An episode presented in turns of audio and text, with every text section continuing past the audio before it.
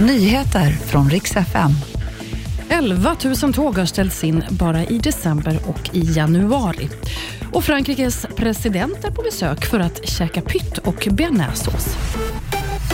Vi ska börja med gängkriminella som kidnappat pojkar för att kräva in en skuld. Enligt uppgifter till Aftonbladet så har medlemmar i det kriminella nätverket kidnappat två pojkar i fredags i syfte att utpressa en tredje pojke. Det ska finnas filmer på där de misshandlas och efter en stor polisinsats så kunde i alla fall pojkarna lokaliseras och ska inte vara allvarligt skadade. En utredning om människorov har inletts. Ännu är ingen gripen.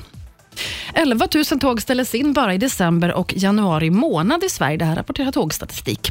SJ har ställt in mer än var tionde avgång nu under vintern där förklaringen är urspårning, snö och det kalla vädret.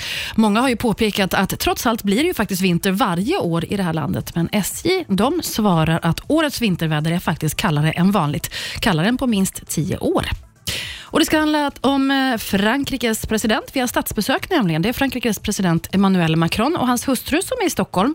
Där har de tagits emot av kungen och sen ska det träffas statsministern. Det blir både seminarier, samtal om energipolitik och säkerhetspolitik. Sen ska presidenten åka ner till Skåne för då ska han på studentafton i Lund.